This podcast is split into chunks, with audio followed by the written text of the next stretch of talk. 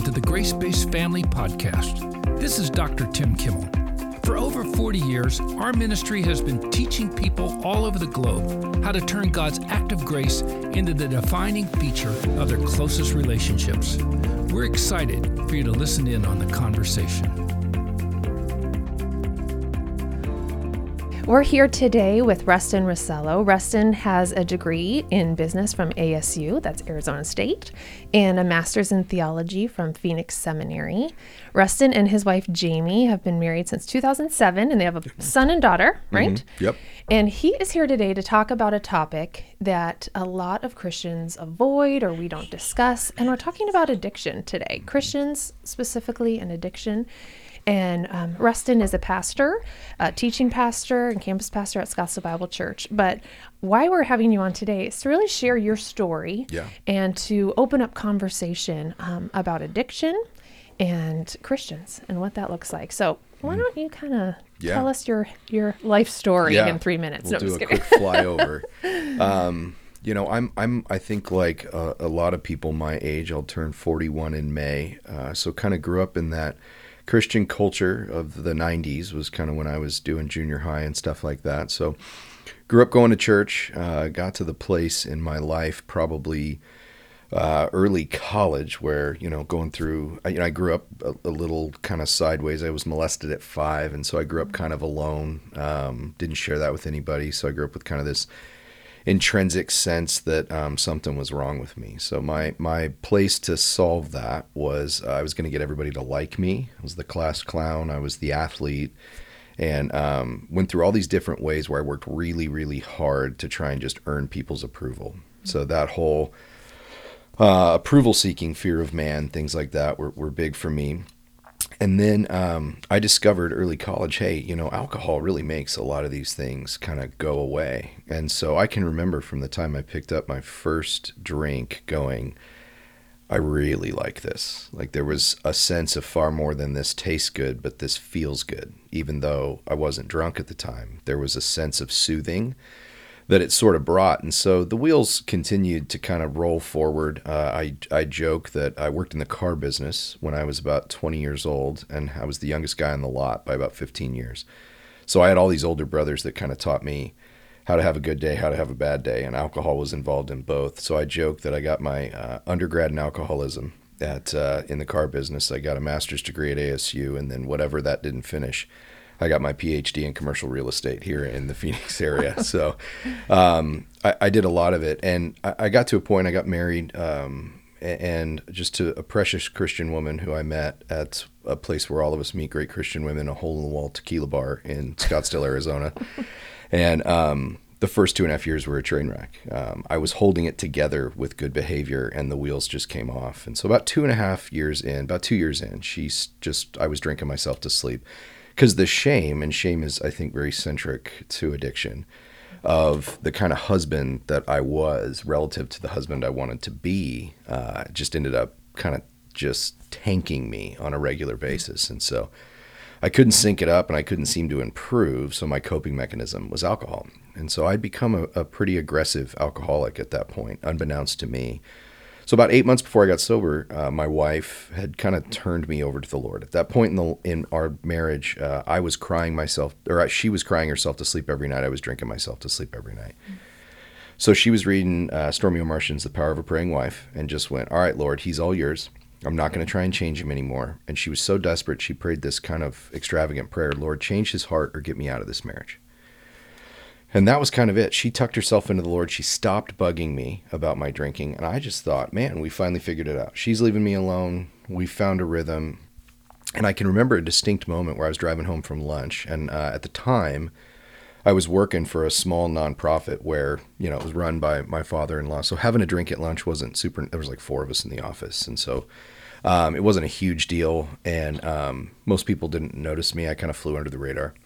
And um, I can remember getting on to Scottsdale Road. I was just south of Thunderbird, headed north back to the office. The office was actually right here, near your guys' office, was just down the street. And um, I can remember sitting there and going, "Oh, I don't have control of this anymore. Alcohol's at the wheel, and at the best, I'm in the back seat, along for the ride." And so, as that continued for eight months, um, I lost command. And I was drunk for about eight straight months. I was drink aggressively during the day and the night, fall asleep, wake up horrifically hungover when the hangover would clear, and I would finally start to kind of experience uh, sobriety again in an instant.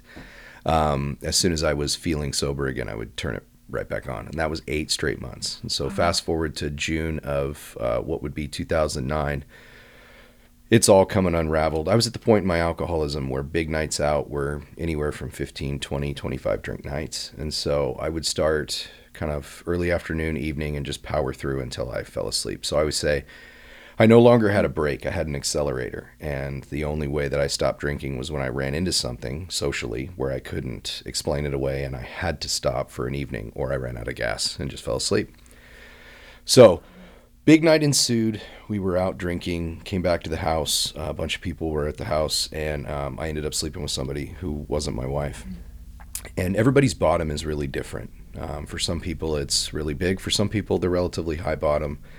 And for me, I woke up the next morning, and what had happened, and this is what I think really hit me as I started to move into what was going to be a very life changing time I basically had to figure out um, how to live with who I'd become. So I would say the first miracle that God really worked in my life, it wasn't even getting me sober. It was He stripped all the calluses off my heart that I had been sort of building for about 10 years as I was running from God. So in the midst of that, I all of a sudden had this tender, exposed heart. When I woke up on the bathroom floor the morning after, I like had the tender heart of the sweet little Rustin Russello who used to go to Grace Community Church mm-hmm. and just long to please God, please people, really walk in a, a way that was honoring to the Lord. And I walked away from that in kind of early high school. So it was about a decade. I kind of walked away from the Lord in 17 and 27 found myself on this bathroom floor. And honestly, I was at a point where it was like, okay, I don't know how to do life with God. I don't know how to do life without God. That's mm. pretty clear. Um, I think I'm just done doing life. And I think a lot of mm. people who hit bottom, they sort of wrestle with the fact that they don't really know how to do life anymore. And so uh, for me, I had no doubt that Jesus Christ was my Lord and Savior. I just didn't want to be here on earth anymore. So we did that on the bathroom floor. We kind of did that suicidal wrestling match where I was like, I'm, I'm just ready to come home. And what transpired from there was this steady process of walking it out and, and trying to figure out, okay, what do I do now? Um, and I was kind of ready to come home. And the first conversation the Lord and I had had in a, long time was Him saying, Hey, give me one more chance. It was just kind of a, a heartfelt conversation between me and Jesus. And we had chatted periodically through the 10 years, but it wasn't anything meaningful and it wasn't a father and son. It was more the son, just like, Hey, I know you're out there. Thanks for keeping an eye on me. Yeah. And so as we hit that point, um, what I felt the Lord kind of calling me to or nudging my heart on was, "Hey, give me one more chance." And I just remember going, "No, like I'm, mm-hmm. you're completely out of chances." So as we did that, um, the the next thing I I remember feeling was, um, "We're going to do it my way this time." And what hit me, and I think this is true for a lot of addicts, is it had always been higher power plus. So it had always been for me Jesus plus money, Jesus plus a job, Jesus plus sex or alcohol or whatever the thing was for the season and that reality was done. I couldn't make any of that work anymore. That was pretty clear. So as that hit, um, I had to walk it out. So made it through the weekend. Wife came home from her trip. The guilt and the shame was overwhelming. And um, that Monday morning, because I kind of gave God three days. So I was like, I'll give you three days, which seems super fair because it took me 10 years to get into the mess. I'll give you three days to fix yeah. it.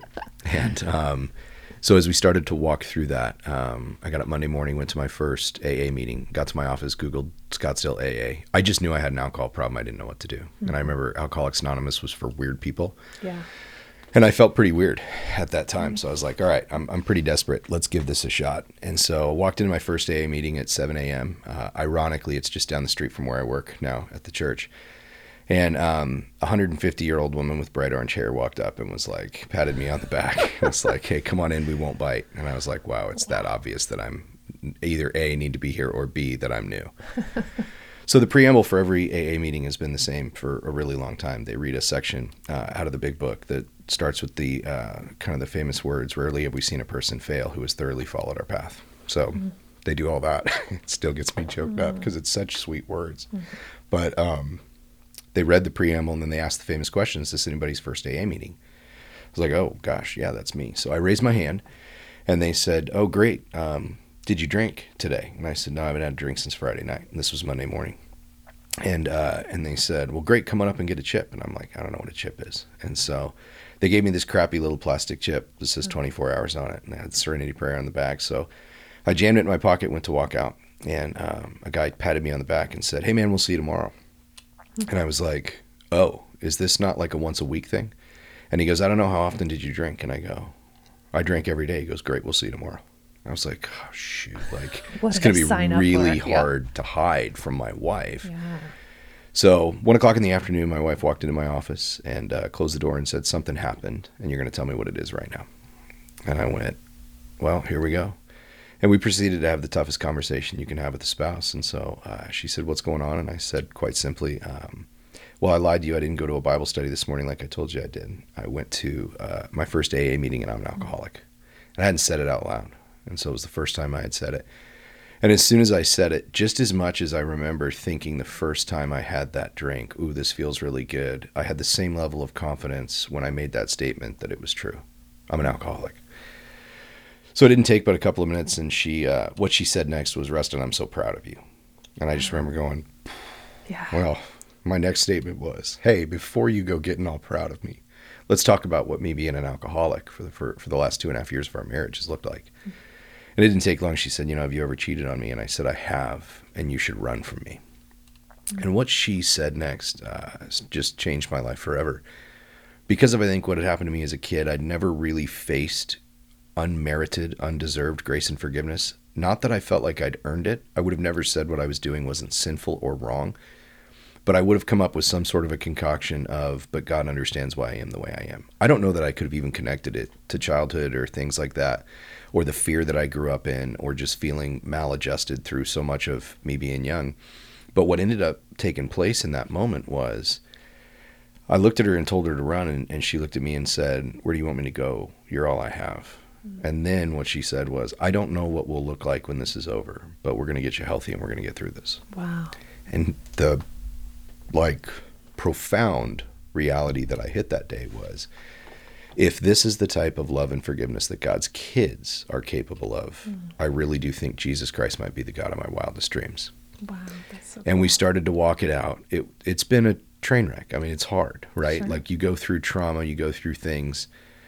It's not always the Easter morning. It's a lot of Good Fridays. It's a lot of mm-hmm. death and and then resurrection. But the death part just feels like it takes forever. Where parts of you are dying, mm-hmm. and the Lord is trying to bring to life something new that looks far more like Him and far less like you.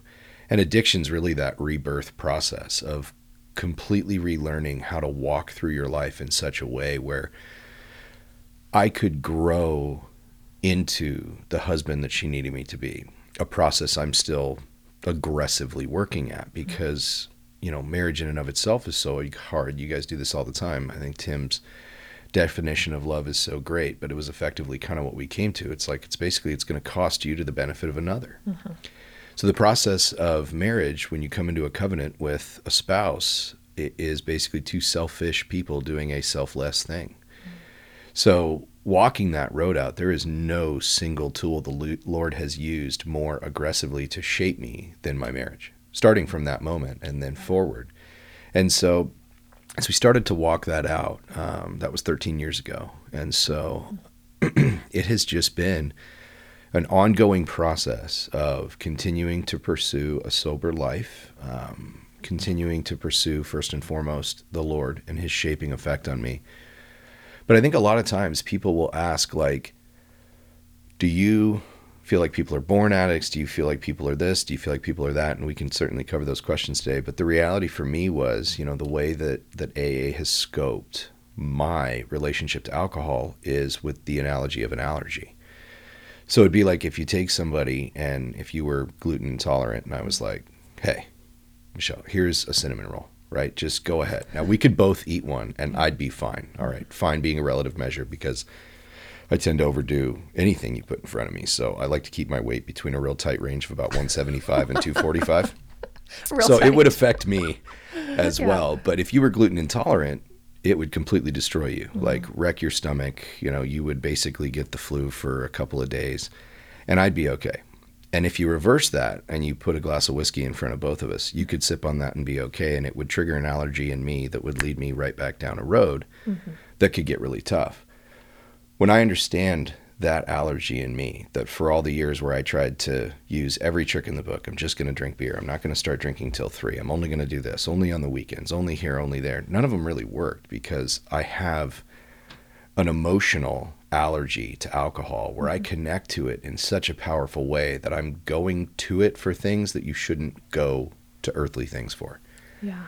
But it's an overpowering thing for me. So that's what the big book tells me is that alcohol is cunning, baffling, and powerful. Hmm. And it has been all those things in my life.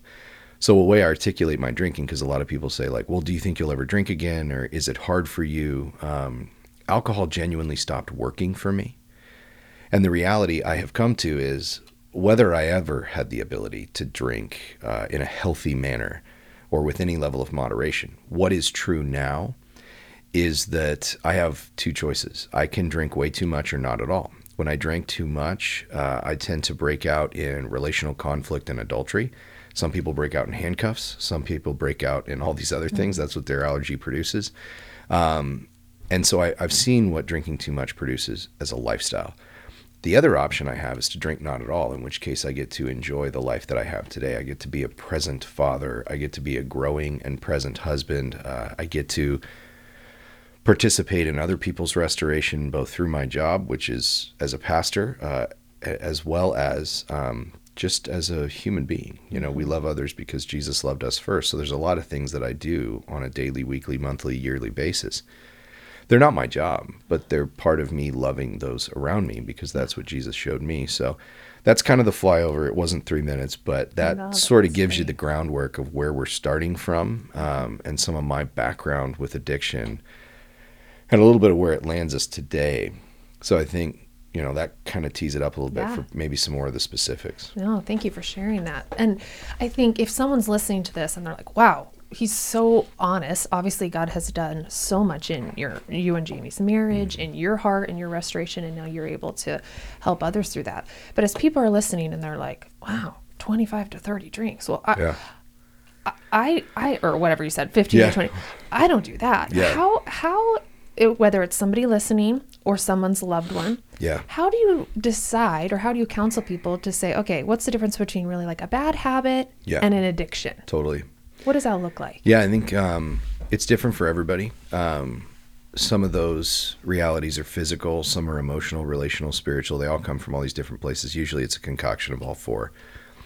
But, you know, I'm a 220 pound male able to drink a tremendous amount of alcohol, process through it. I mean, most of my drinking happened in my 20s. I got sober at 27. So I always tell people I drank from 20 to 27. So I only drank from seven years, but I will drink the same amount of alcohol in my life that others did in theirs. I just compressed it in seven years. So the question I always, uh, well, the statement I always give people, because I get asked that question a lot. Well, I mean, here's what I'm doing. Does it really?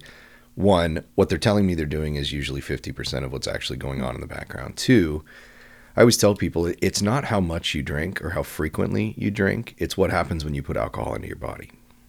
So, there are people who they have three drinks and they start to just break out in an allergy. it starts to go sideways for yeah. them. Um, so that's always a big thing. The other thing people are like, well, you know, it's it doesn't always go bad. It's and I always use the phrase.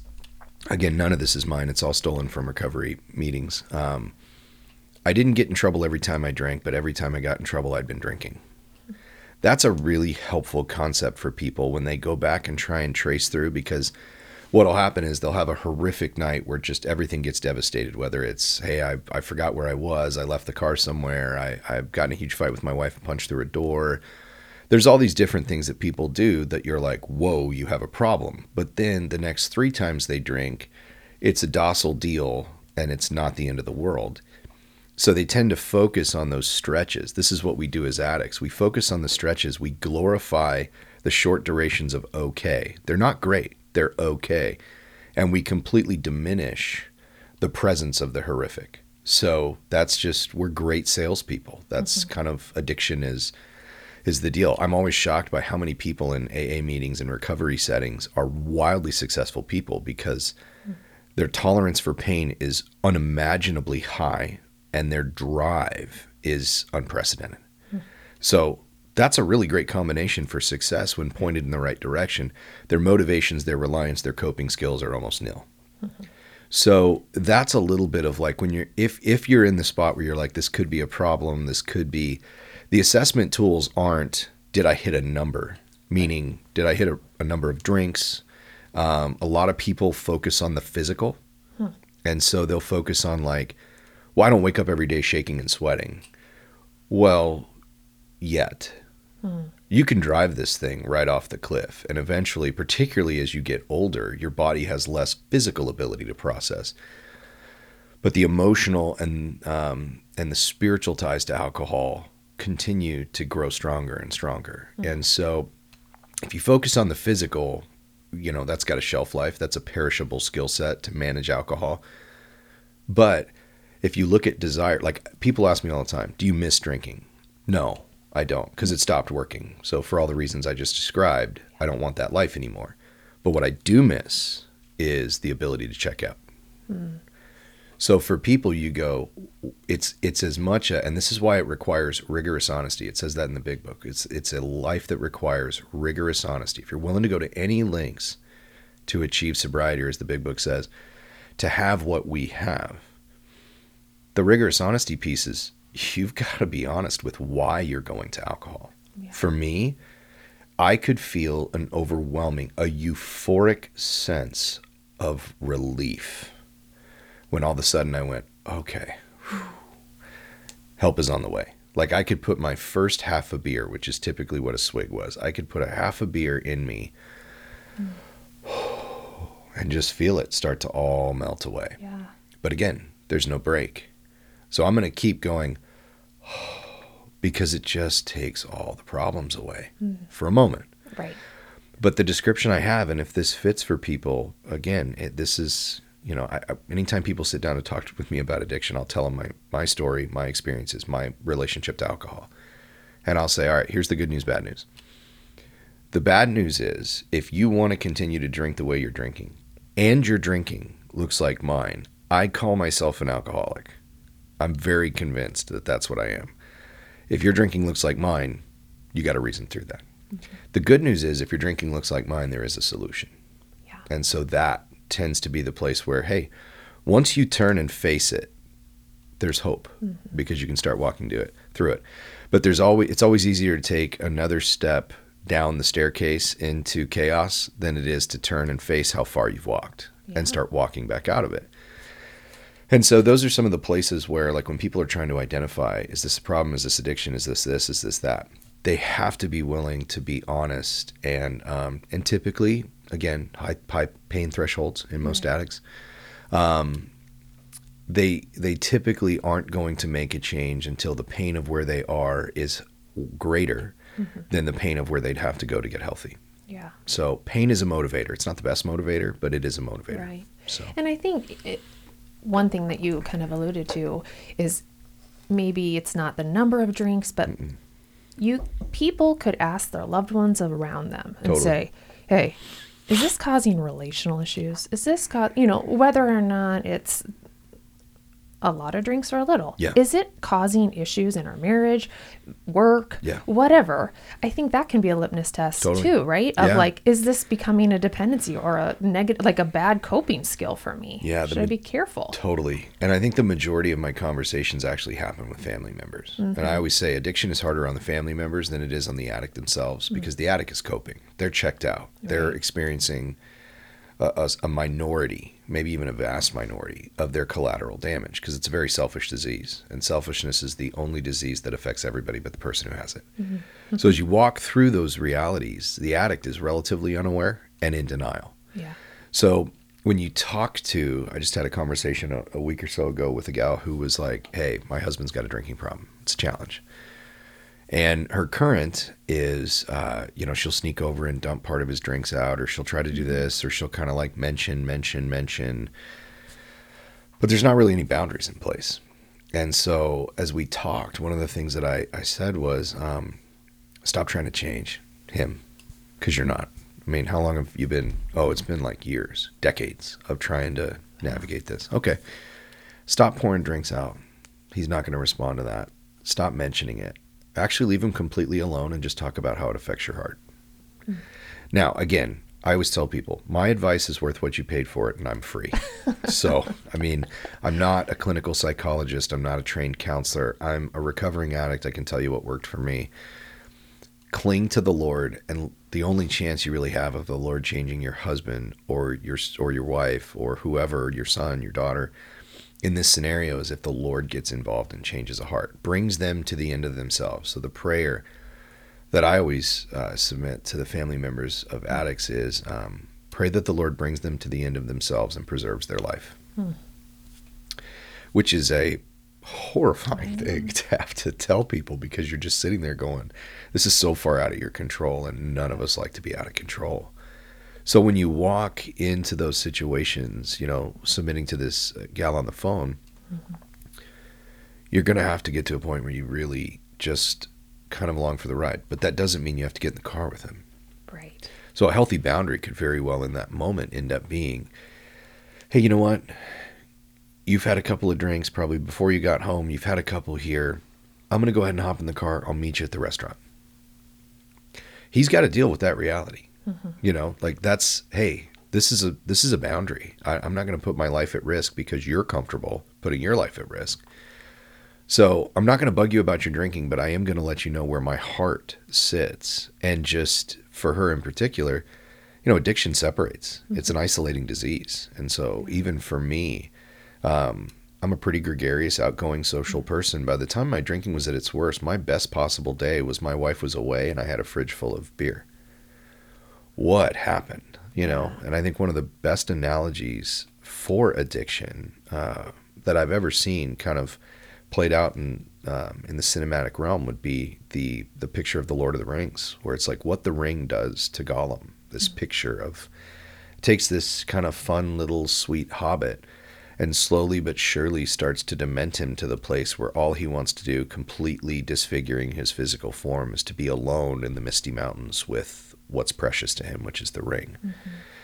It's the perfect picture of the deforming um, disfiguring effect that, in essence, sin, but really that addiction can have on us. It, it strips us of all of what we would use our gifts to do.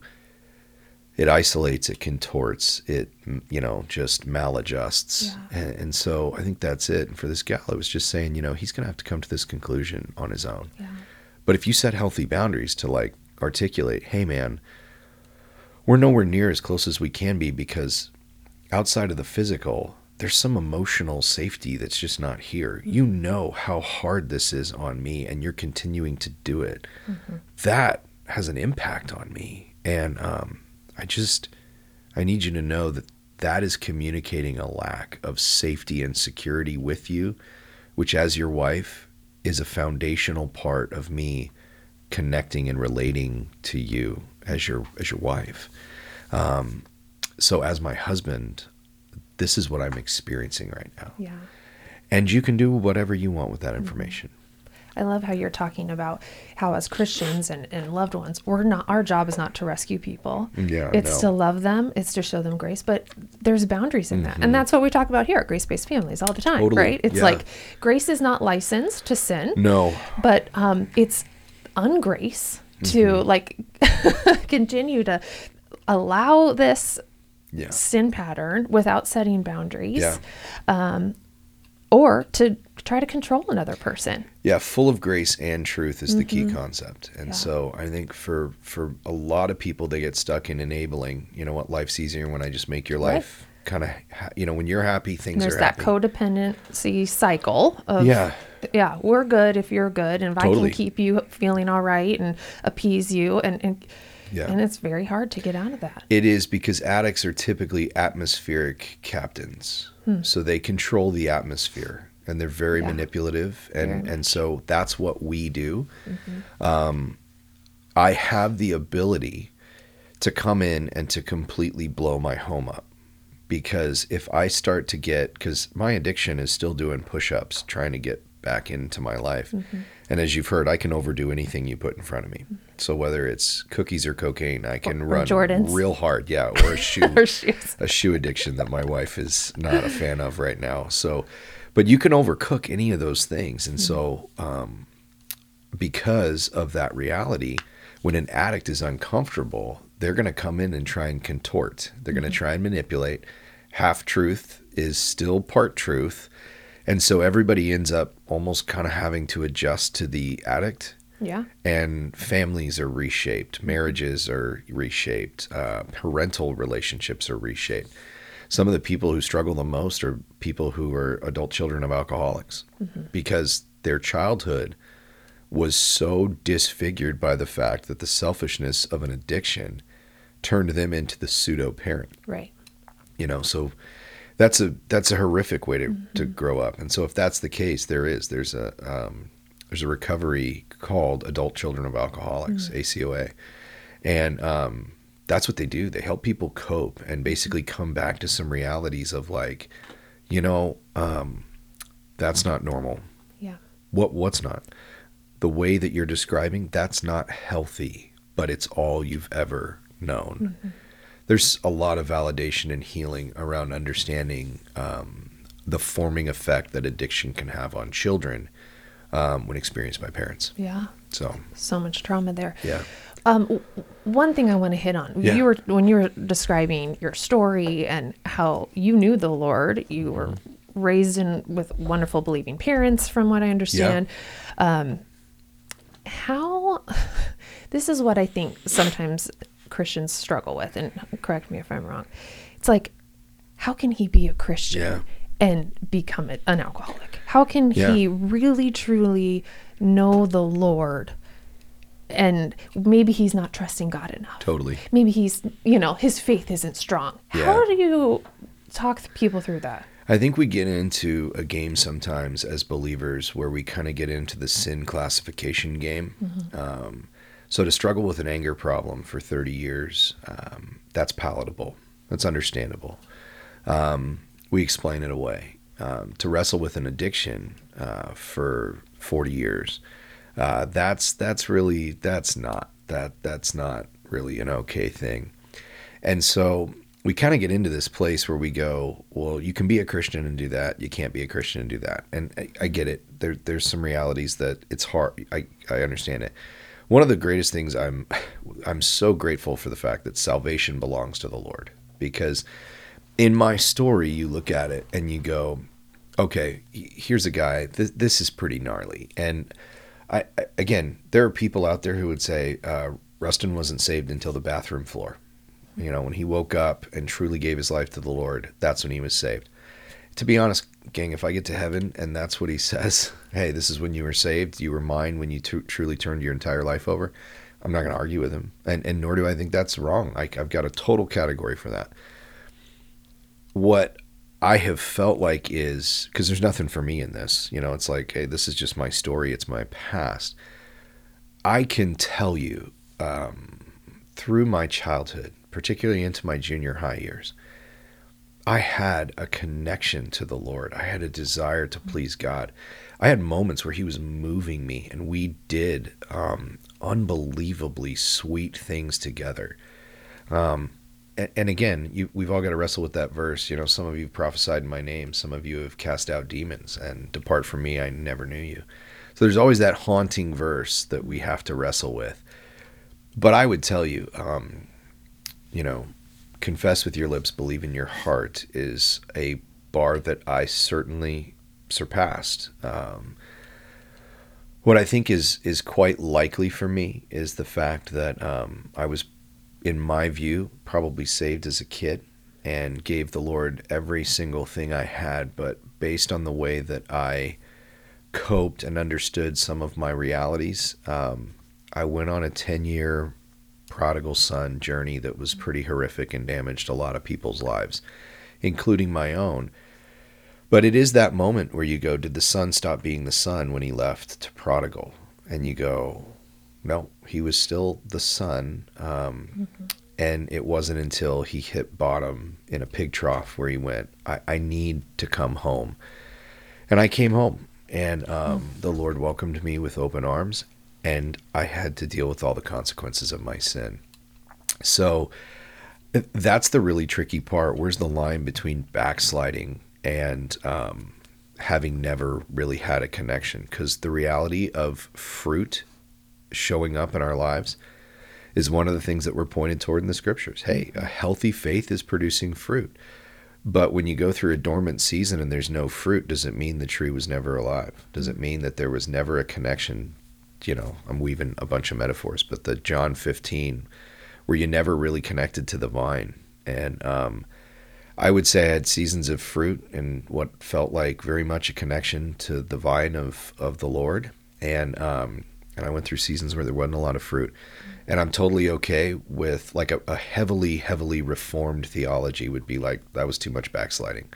So um, I don't think you were saying it's, it's fine. I'm not going to argue with that individual. Um, I think we'll.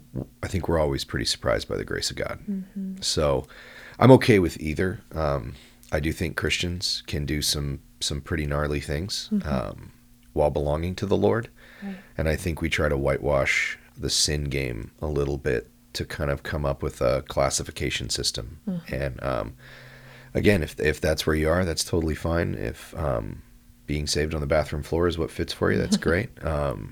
You know, I I think uh, the Lord can work in some pretty mysterious yeah. ways there. So. One thing I appreciate, like we were talking about this um, earlier, is taking the stigma away. Mm-hmm. You know, I know when you uh, preach at um, your church, you are very honest about your your addiction and your mm-hmm. struggle and I think that normalizes it because I think sometimes Christians can have this pious, self-righteous sure. lens that they're like, "Oh, I don't know anybody who's an alcoholic, right. like drunks, homeless people. They right. put them in a different category, or or yeah. drug addiction. We're not just talking specifically about alcohol either. And I think, I mean, I, I pulled the stats here 46 million people have the criteria of having a substance abuse disorder yeah. in the United States. Yeah. So chances are we know someone right. or love somebody who is struggling mm-hmm. with addiction. And well, and that's what's known. Right. That's what's reported. Exactly. Which is, which is, a shocking thing based yeah. on the stigma that you described. Um, I do. I think um, I just did this in a sermon recently, but for, you know, however long, the church's foundational character trait that it looks for in any of its leaders has always been morality. Mm-hmm. And so what you're seeing is, particularly in people kind of our age, uh, mine and yours, and below, you're seeing this shift away from morality and towards authenticity. This authenticity thing is really tricky because now the church is vulnerable to something different. Um, holiness is still a thing. I did this in a holiness sermon by just saying morality doesn't necessarily guarantee authenticity, and authenticity does not guarantee morality. It has to be both. You have to have the authenticity to admit that there are things in your life that require holiness and growth in that direction. And holiness without authenticity becomes a Pharisaical legalism, which we've all grown up around. Yeah. A lot of people who look great, sound great, um, but their lives are a mess. And so authenticity brings a freshness to the church and to the way that it functions where you can sit down and even, you know, as recent as 2 weeks ago. Hey guys, I'm a, I'm a mess. The reason I'm up here preaching is because I spent 20 hours this week studying this passage, but I'm with you guys on a lot of these things. And many of the things that I preach on, I will tell the church this is biblical. Uh, it is 100% true, and it is 100% aspirational for me because I'm not good at it. And the best phrase in the big book that I just love is we claim spiritual progress, not spiritual perfection. Mm-hmm. It's permission to be broken and to continue to be restored. Yeah. That's wonderful. You know, for you mentioned this for Christians, there's a lot of shame and guilt that mm-hmm. um, comes from addiction, and, and that can lead to hopelessness, totally. which you felt on the bathroom floor. And I think this was a good reminder that even Christians that know and love the Lord and have a true relationship with Him can fall into temptation. Totally. And just for us to realize that that doesn't make someone less of a, of a believer. And it actually opens us up to realize like, we're all powerless. Yeah. Uh, yeah. And we need the Lord and we need his grace and we need others. Yeah. And um, we can begin a successful journey towards restoration yeah. and towards healing and towards a lasting recovery. Um, but it can't be done alone. No, and I think that's one of the things that um, is so critical is in order to get out of a guilt and shame cycle, you know, guilt says what I did was wrong, shame says who I am is wrong. Mm-hmm. I think the longing of the enemy with anybody is to identify them as their sin. It's not that you lied, you're a liar. It's not that you were angry, you're an angry person. It's not that you're you had a fearful moment, it's that you're a fearful person. It's an identification with our shortcomings. So for the addict, usually it's I'm such a miserable fill in the blank failure that I I just I'm a failure. I'm a failure. I fail everything. It's a self-fulfilling prophecy that starts to, you know, continue to come to fruition. As that starts to unfold, the stigma of guilt and shame, I mean, I think it was the character in the Austin Powers movie um, who said, I eat because I'm unhappy and I'm unhappy because I eat it's just it's true of everything. I you know I drink be, and it makes me unhappy, and I'm unhappy, and I drink, and I so this cycle is only broken when you sit down in a place where you go, I have a radical drinking problem. Someone goes, you fit right in. Mm-hmm. And then finally, when that is sort of erased, you now have this place where you can heal in a community of healing people. So it starts to take that stigma away, and the guilt and the shame piece um, can start to take a background, and you can actually start to move into. People say all the time, like, well, don't you think you're kind of speaking a curse over your life to say that you're an alcoholic? Mm-hmm. And I said, um, I think the bigger curse would be to say, hey, I'm Rustin Russello and I'm fine. Mm-hmm. Because that brought with it some sort of a thing that, like, I didn't have a problem. Now, when I admit, no, this is me and I have a chemical limitation in my life, look at what my life gets to become. I get to actually live a free and sober life that allows me enough bandwidth and enough clarity and enough cognitive space to actually be present. That's actually a huge blessing. What I'm telling people is I have the power and the fortitude to admit that I have a limitation. Mm-hmm. If you can't admit you have a limitation, um, you're going to continue to bump into it over and over again. So I think those are the places where you start to see guilt and shame come apart because community is key. Mm-hmm. So a lot of times I'll tell people like they'll come to me, they'll say, "Hey, I've I've tried AA before, it hasn't worked." And again, there's a bunch of different ways to get sober. So I'm not saying this is the only way. I'm just saying it was my way. And they'll say, "Yeah, I've tried it before." And I go, "Well, did you go to meetings?" "Yeah, I went to a few." Okay. Did you get a sponsor? Did you work the steps? Did you create a sober lifestyle? No. Okay. That would be like you coming to me and saying, Hey, I have cancer. We caught it early. It's prostate cancer. It's stage one. You go, Oh gosh, great. We caught it early. That's awesome. Go to Mayo. They're going to get you into a place. They're going to get you some help. And you come back a year and a half later and you go, Rustin, I have stage four prostate cancer. You go, Oh gosh, like what happened here? Yeah. And the person goes, I go, you know, hey, did you go to Mayo? Yeah. Oh, okay. Well, did you see a doctor? What'd your oncologist say? I didn't. I didn't see an oncologist. Oh, okay. Well, did you have surgery? No. Okay. What did you do? Well, I, I went and um, they have these really awesome walking paths around the hospital, and I walked on them every stinking day, and it was beautiful, and I had great time, and it felt really peaceful. But um, this is where I am, and I always tell people like, there's a difference between being around a program of recovery and being in a program of recovery. You got to go in and you got to do the work. You got to talk about what specifically it's looked like. You've got to do some of the things that most programs include some sort of step work, whether it's 12 or whatever. It, even recovery centers will do the deep dive into what did your addiction look like. Mm-hmm. So for me, it was like, you know, the program kind of breaks into three parts know God, clean house, carry the message. Mm-hmm. Steps one through four, know God. You know, steps one through three, know God. Four through nine, clean house um, 10, 11, and 12 carry the message. So for me, the cleaning house was going in and doing the work, putting mm-hmm. down on paper all of the horrible things that I had done or that I was resentful about or that I. And then, after making a fearless, searching moral inventory, I sat down with someone else, admitted to myself, to God, and to another human being that the exact nature of my wrongs. That is such a freeing process, though it mm-hmm. terrifying yeah. to partake in if people aren't willing to do that work, you're kind of walking the paths around a recovery.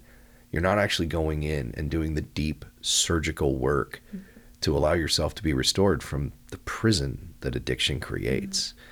So I think that process is is really key as people look at what do we do next? Yeah, so. um, that's really helpful. Thank you so much, Rustin, for sharing your story and for being an encouragement to people, whether they're walking through this personally and they're struggling with it, or if one of their loved ones yeah. is. So continue to do the work that you're doing. So thanks for being here. Thanks for having me. Thank you for listening to the Grace Based Family Podcast. This is part of Family Matters Ministry. For more information, check us out at gracebasedfamilies.com and follow us on Instagram and Facebook. Until next time,